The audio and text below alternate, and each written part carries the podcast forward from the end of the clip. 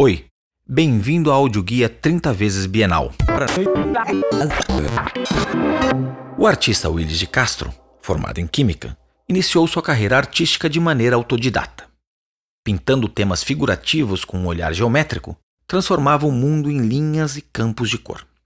Estudando a superfície da tela e os efeitos das imagens sobre a percepção do espectador, vinculou-se ao abstracionismo geométrico.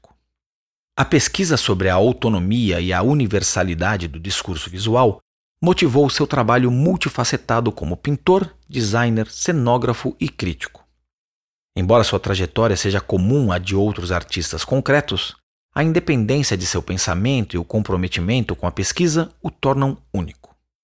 Junto a Hércules Barsotti, distanciou-se do grupo concretista paulistano e aproximou-se dos neoconcretistas cariocas, por afinidade de projeto. Sua investigação sobre a imagem bidimensional culminou nos objetos ativos, realizados entre 1959 e 62, que são peças de madeira pintadas de cores sólidas em todas suas faces visíveis.